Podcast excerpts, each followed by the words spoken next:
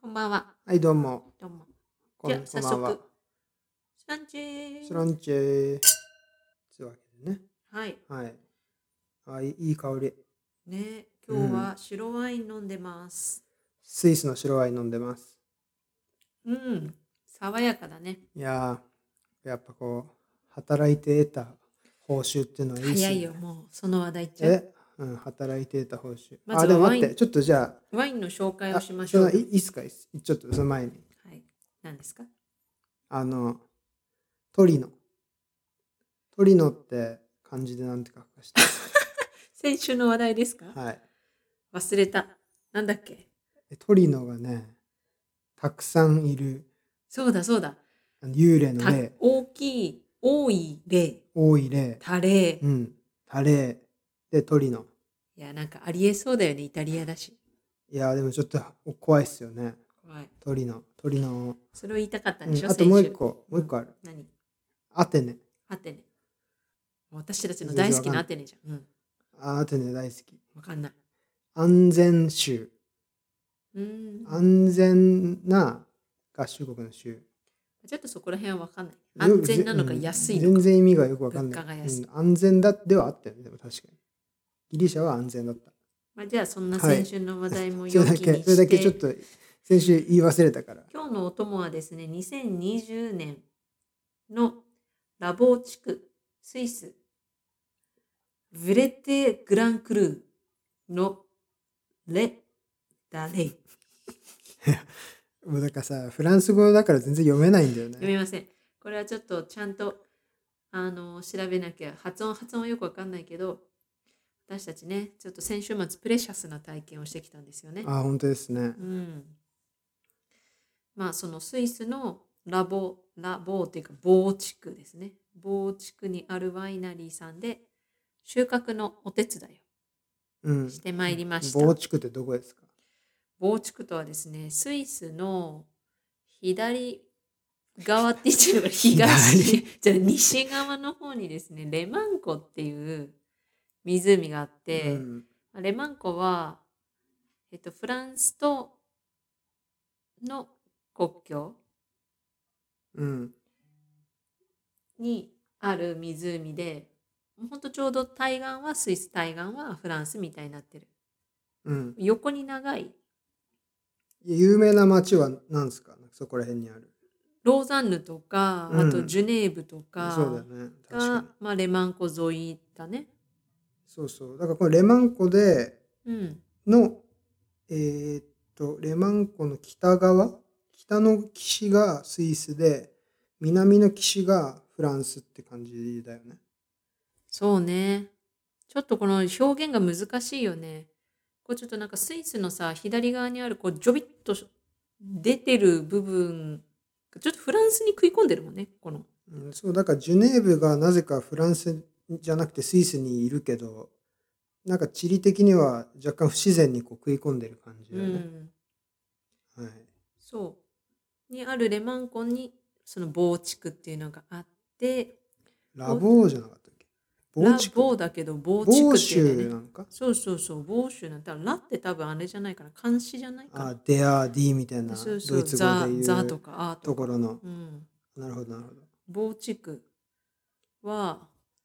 どっちかってそのレマン湖の東側そうそうなんかローザンヌとモントルっていう東の端の町の間あたりの地域のこのとを言うんだよね。うんでまあ本当にまあワインが、まあ、そこら辺有名でほあなんてもうね景色はねぜひねググってほしい。本当にこう美しいとしか言いようがない。なんか3つの太陽があると言われているそうですね3つの太陽がある。はいほう1つ目は一つ太陽、 2つ。えー二つが水に反射した太陽、 3つ。えー三つがね石垣に反射した太陽ほう石垣。そうなんかほら古い、あーなあるほのどね。古いじゃないですかあのうんうん辺って、あの古くはローマ人がなんだ入植して始めたとうん。 12世紀だが忘れましたけどなんかその太古昔からワイン作りをしているっていうことで、ユネスコの世界遺産にも入っとるらしいですよ。いやね、本当にね、まあ、うんそのワイナリーとかは結構、なんて言えばいいかな、こう、湖から見ると、上に位置してる場所にあって、上と か、まあ上ね。上、 うん北ね。北っていう言い方、北岸じゃん。その、なんつうの、東西に私が言いたいのはちょっと丘になってるんだよね、こう、あかなり。標高の話そうそうそう。で、その、こう、湖からこう、斜めに上にこう向かって、こうは、畑がこう広がってて、ので、そそうそうそうのワイン畑の方から見ると、まあ、綺麗に湖と、あとその山、うん。レマン湖の近くの山、山が見渡せてですね。うん。そうね。なんか本山当に綺麗なんだよあねの。ちょうどほらスイスの側から見ると南を向くからあのフランスのアルプス山脈が見えたり見えなかったですよねこの空気天気が良ければ見渡せるとなんていうかさ、フ本ラ当ンにスのさ、アルプスがこう自分がさ、こう山を目の前にするとさ、180度、なんつこの、0度から180度視界が綺麗に見えて、太陽がこう昇って降りていくのを一日、そこで見てると、綺麗に見えて、うんなんとも美しい場い所やだよね。めっちゃいいよね、うん、そうでそこのワイナリーでなんだろうこの体験とか積む体験とかも合わせながら、まあ、彼らのそのブドウ収穫のお手伝いをするうん、なんかそいうののにそうですとね参加したんだよね。あの手摘みなんだよね全部基本的に、手摘みでやってて、まあ、むっちゃ人手が必要だっていう、まあ、労働力が必要だっていうのと多分なんかワインツーリズム的なあのやつを兼ねてやってる感じで、まあ、労働半分体験半分みたいな雰囲気のやつでしたねなんかでまあその防地区はもうフランススイスの中でもフランス語圏なのでまあ私たちは何にもいないっていうか最初わかんないんだけど、うん彼ら結構英語も喋ってくれるから英語で会話したりとか一緒にいた友達がねフランス語が喋れるので、うん通訳してもらってなんとかねなんとかなったとええまあ、あとは身振り手振りうんタクタクって言われながらねそうねなんかそのなんとなくその業界用語的なね、あの言葉をいくつか覚えながら。でまあブドウの品種がスイスはえちょっと待ってじゃあそのいせっかくだから行ったドメーヌは何なのかとかちょっと紹介します。まあいいか。そこまうで。んまあ、そこまではいいんじゃない細細かすぎるうんまあそのラボ地区のどっかだと。うんでまあ今回メインに積んだのがシャスラーっていう品種だったねそうそうそう。うん。シャスラーは多分そのスイスのそこの地域に多いんだよね。作ってる割合が。そうなんかね一応そこの固有種なのかな。うん。で多分一番そう作っててシャスラといえばそこのラボのワインみたいな。てかそれ以外であんまもう知らなかったっていうか私のちょっとワイン飲んだことなかったうん、した、私の感触はね、うん。かなり、あいい意味であっさりしてる。うん。もうなんかそのフルーティーとか、そういうのはな、あんまりお強くなくて、爽やかで、洋梨っぽい香り、リンゴっぽい洋梨ね香りです。結構そのそうだねなんか洋梨感あるなと思った俺も。でもなんか、後味が甘ったるくなくて、うん、結構飲みやすいすっきりしてるよねキリッとねしてますよね。うん、だから結構冷やした状態で飲むと私は好きうん。キンキン結構キンキンぐらいが好きかも、うん。いやなかなかねこうスイスのワイン高いじゃないですか。だからなんか高いんですよスイスのワイン、まあ、ほんと物価がそもそも高いからさ。一本結構ヨーロッパって基本安いから美味しいワインでも本当56ユーロとかで買えるんだけどスイスのワインは軒並み15まあユーロにするとそう15ねユーロ弱くらい、安いのでまあ10かなって感じだよね。 10だともう本で当もあんまないよんかね。こっちでいう料理酒みたいなそうそう。でだからまあ飲まないじゃないですか、うん高いし。っていうのででもあまあと全然なんていうの流通してないよねいドイツ隣でもほとんどスイスのワインは買えないスーパーではうん、なんかね99%はスイス国内でうん出回ってるって書いてあったどっかに。だからまあほとんどねおそれぐらい隣珍しいよね、うん、ドイツドイツ人わざわざねスイスのワイン多分飲まないしそうねだからそれお美味しいんだけどやっぱりお値段とうんもろもろの理由であんまりこう味わったことがないということででせっかくだからちょっとさどういうそのワインのさその収穫体験どんな感じだったか、そあうのね順順応ってどんなこう日程だったのかみたいな話するまず集合は朝うん8時過ぎぐらいに集まって、そうそうだから我々はまずコンスタンツ前日に出て前日からそここうら辺はいいんじゃないキャンプしてたとうんまあで8時にそこに行きましたの時にえっとコーヒーでウェルカムドリンクねうんそとりしてあえず朝そう8時朝飯付き、朝パン食うかっつってうん、パンとコーヒーをもらったね、はいで簡単な説明をうん受けてその時時多分15人ぐらいいたのかな全員部で手伝いに来てた人が。で2班に分かれて作業するよってフランス語で言ってたからなんとなく聞いて1班はメインで積むとタクタクタクと。うんでもう一班は積んだブドウをこうちょっと出来が悪い部分の実をとかを取り除く作業うん。の班に分かれましたね。はい。で当日の天気はなんだ、晴れだったっけいやー午前中むっちゃ寒かったじゃん。あ、そうだ。午前もうなんか多、分中めちゃくちゃ寒くて。もうめちゃくちゃ着込んでたもんだってもうん。うレイヤーレイヤーなんかパーカーベストダウンジャンパーみたいなものはそれぐらい着てた。うん。朝はめちゃくちゃ寒かったね。朝めちゃくちゃ寒かった、それを着込みながら、うん最初うちらあれやったねこう仕分けねその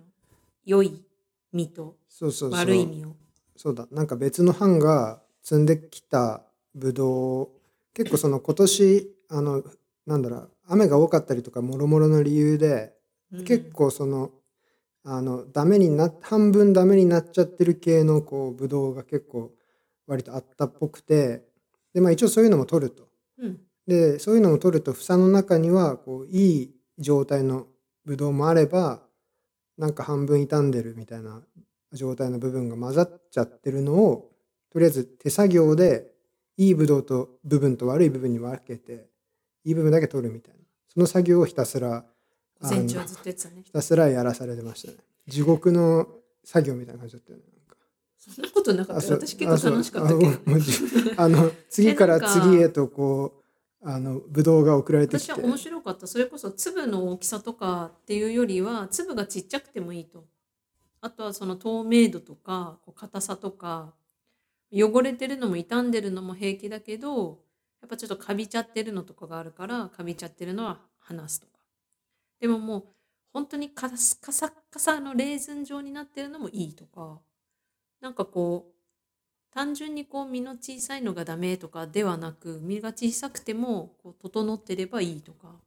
割とそういうのは面白かったけど確かに何を選全然別する私はの地か、獄には感じなかった、うん、いや結構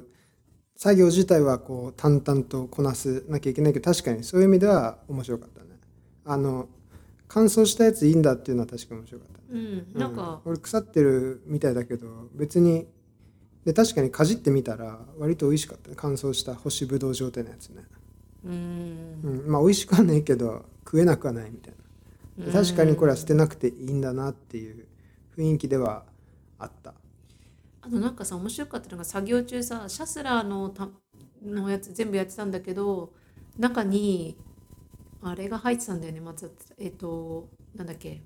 あと忘れちゃったグラウブルグンダーじゃなくてなんだっけああえっ、とねあのねシルバーナじゃないかあシルバーナーだシルバーナーが混ざってたりとかあれはどういうことでどうなっちゃうんだろうね、なあれなんだろう意味わかんなか った多分なんだなんでだろうねなんでシルバーナがあん中に入ってたの、うん大丈夫ですか失礼しましたいやなんかそう同じ木から取ってたはずなんだけどねそういうことはあるのかちょっと今度そのワインに詳しい友達に聞いてみますうん別にあれシャスラーとシルバーナ違う種だもんねやなんならシルバーナーって別の名前で呼ばれてたよねなんかフランス語のさ呼び方があってドイそツうそうそうでドイツ語で言ドっイてくツれただりねとシルバーナーだよってあああみれたいもな面白かったでも全然見た目確かにさちょっとシルバーナーは緑っぽくてうん硬くて身も、でもシャスラーは結構ちょっと色味が黄色っぽい薄黄色っぽい感じの綺麗なちょっとおおなんていうの黄金色感があったよねシャスラーはシャスラーそうだねうん色も黄金色、ちょっとピンクほんのりちょっとねちょ色っとづいちゃったこう感ほっじのとうん赤らんでてね可愛いとて感じもだった綺麗だった。で、まあ、午前の作業頑張って、お昼だよ、えーいって、お兄ちゃんたちに言われて、行ったらそう、うん昼食付きでね、そうなんですひ昼食もついてるねあったかい部屋で、その、ワイナリーの人たちがご飯作っててくれて、うんハムと、ハムね焼きハム、うん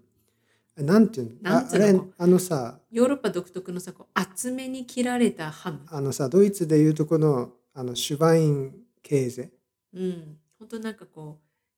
う、1, 1センチ、2センチ弱くらいのちょっと分厚めにね、そう分厚なんか肉の塊を切り分けてくれた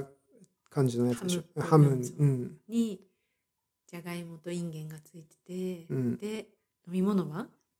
飲み物はそのシャスラー飲み放題だったそう、もう本当びっくりしたね。うんシャスラー飲み放題だったし、あと赤も飲んだね。ピノノそうワだーねル。ピノノワールも途中から出てきて、うん。うん一体何杯飲ませる気なんだっていう だってさ、これああれだけのでまだお昼ですよねなんかあうの、ん、お昼だけで400ミリリットルくらい飲んですよね、多分。なんかしきりにあのワイナリーの人たちささあもうディナーだぞみたいな感じで言っててさあれディナーなのかっていうそのまあランチとディナー言い間違えてたんだけどこまあれでも本当にこれ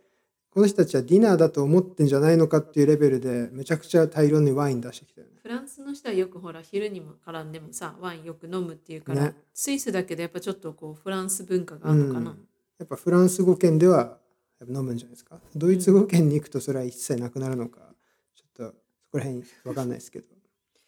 まあ、でその後ね、まあ、ちょっとほろ酔いになりながら今度は班をスイッチしてこう私たちが積む方にねうん行きましたねまあその昼休みに多分正味1時間半ぐらいあって昼休みも長だかかったらねねやっぱこう飲み食いして飲み食いしてワイン3杯くらい飲んでほろ酔いになって、でグダグダして1時間半ぐらい経ったらやっと作業だみたいな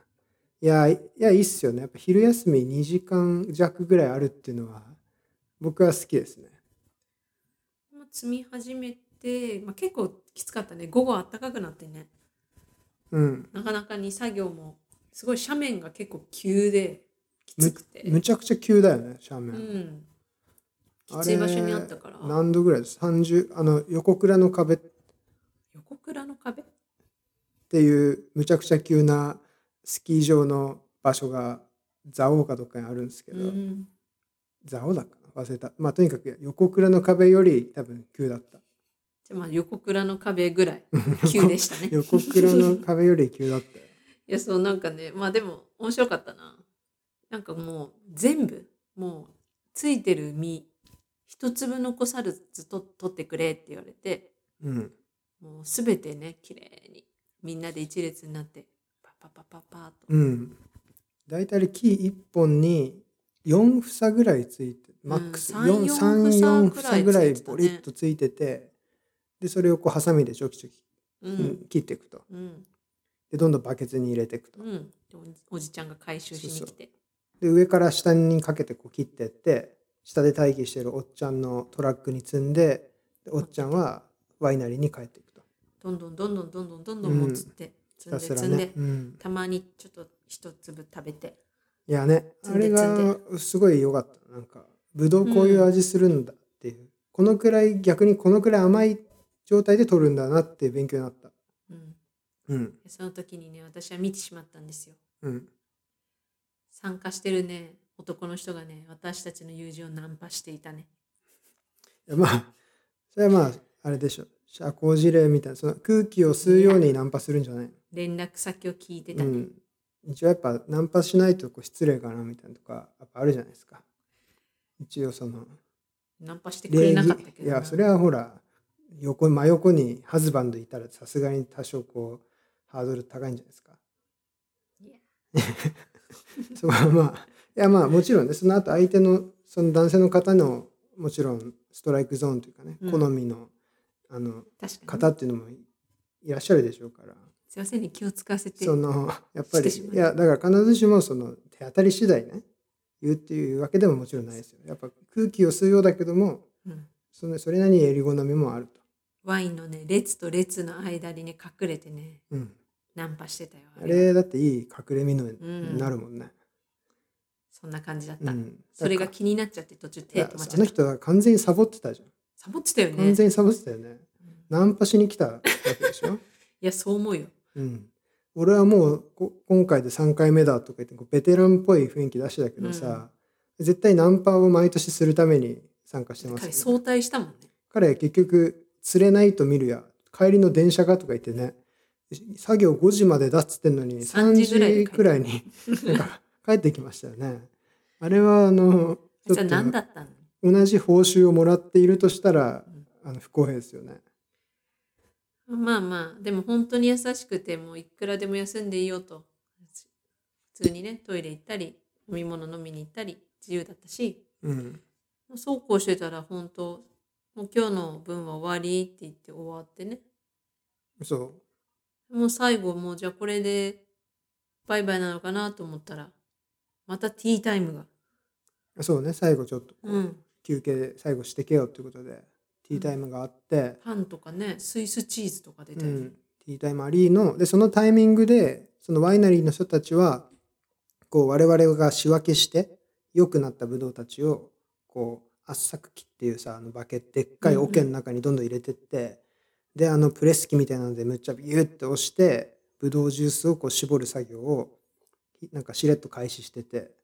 でなんか我々もねか勝手にそれ見学してもさせてもらってなんかさなんか夏のちょっと私はそんなにワイナリーを見たことがないかわかんないけどさあのほんと石と石の間に入れるっていうかさこう麦をさ昔の人がさこう精麦するな薄みたいな薄みたいな感じの機械だったよね。きうん、なんかその機械土っていう台か土台がまずう石臼みたいなでっかい、うんでっかい石臼の下下側みたいなところがあってでそこの上になんか木木となんだろう鉄の輪っかみたいなやつでこさえたあの隙間が隙間が若干こう開いたなんか樽みたいなうん、やつをこうで桶みたいなの作ってでそこにドバドバドバってなんかその。どんどんねもうそどのんどん実実と皮だけになそうそうそうっそたうぶどうがそうそう入って入っっててホースで入ってきてでさらに絞られうると。ん、でもその時点でどんどんその早めに出てくる駅はほとばしって出てくるもわうけねですよ果汁がバーっと、でだけどまあその後このすごいプレス機みたいなのでどんどん圧をかけていくとあれがねなんかそのプレス機なんか写真で見たことあったけど動いてるの初めて見たからあれでもどうやってあれあれで絞ってんのかメカニズムがいまいちよく分かんなかったけどあん、たもね迫力本は当いろいうろんなワイナリーさんごとに違うんだろうなと思ったけど、まあ私たちが行ったところはこう本当家族経営の多分総勢10人くらい10人もいないかもしれないよね従業員の人、まあうんそんなもん、ち小さめのワイナリーなのかな、うん、小さめでもないのかなまあ、ぶっちゃけあんなもんなんじゃないですかあの家族経営ワイナリーだそかうだら、よねあとなんか言ってたのがその雨とか多くて結構ブドウ傷んじゃってるし次のワインどうなのって聞いたら、まあ、僕が聞いたんじゃなくてフランス語できる人が聞いたんですけどそしたらなんか数はやっぱ少ないんだけどでもその分そのその後の涼しくなってからの条件が良かったっぽくてでそのできたブドウ自体はすごい良いとでだから絞った果汁はすごい良さそうでっていう話をしててあとその糖度も問題なくて結構高めでだからワイン自体は美味しいんじゃないかって言ってましたね、ただ数が少ないから値段は倍になるみたいな話をこう、へーまあ、冗談半分冗談でこう言ってたけどまあいやなでんもか半分冗談半分本当っぽいうん雰囲気だね、そうだからまあね来年うんそのね買うの高いけどちょっとせっかく絞った我々がまあ絞ったじゃないか収穫したやつからできたワインが来年できるのをちょっと楽しみですよねでまた来年参加したらもしかしたら飲ませてもらえるかももう昼にもうヘベレキになるまで飲ましてくれるかもし今回もねあの飲ませてくれたりとかお土産でもらったのがその2020年のやつでその一緒に参加した友達は去年も参加しててこれは君たちが摘んだ時のブドウでできたワインだよってお兄さん言ってたから、れない、うん、もしかしたら来年私たちが摘んだブドウが少しは入ったいやーいいっすねワインが飲めるかも。これあのあとお土産って言ってたけどこれ一応これ報酬ですよねあの一人6本うんこれなんか計算したらね一応6時間働いたことになってるんで、なるほどね、うん、なんか時給1本ですねめちゃくちゃ最高ですねこれ時給1本いいよねそのさっき言ったけど1本15フランとかなわけでしょはい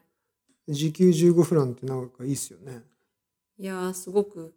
しかもこうなんだろう現物支給っていや嬉しいよね嬉しいよなねんだかんだうん、お金もいいけど、いやワインの方が嬉しいね、うん、そうそういった意味で、そうとてもいい一日でしたねねあれだけ朝からさいろいろこうまあ作業って言っても面白い体験じゃないですかうんでね時給1本1本だとか言ってさ12本ももらっちゃっ てねワイン2人で12本ってなかなかだよねこれいいっすよねまあ今1本飲んでるからあと11本ねはい楽しみだよね楽しみまた別の赤ももらったしあのそのこそ試飲してないのもいっぱいあるから、楽しみなうん、あでなんかそのでこういうのさ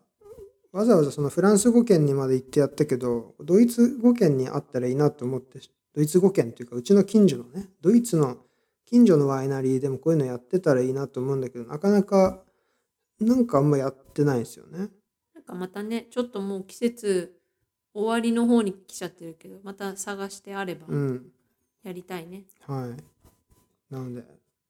あ今日はあのワイナリー手伝いに行ったよっていう、報告はい、報告でした。そのワイン報酬のワインとともにあと本当はなんかレマン湖でねキャンプした話したかったけどまあ今度まあちょっと今回はもうほんとメインがそれだからただ泊まりに行ったって感じだしね、そうねうん、また別の機会にしましキょャう、ンプもいいんですようん、はいというわけでじゃあでは皆さん良い良い週末をはい週末だよね多多分ね分、ではではうん、はいじゃあまたスランチェスランチェ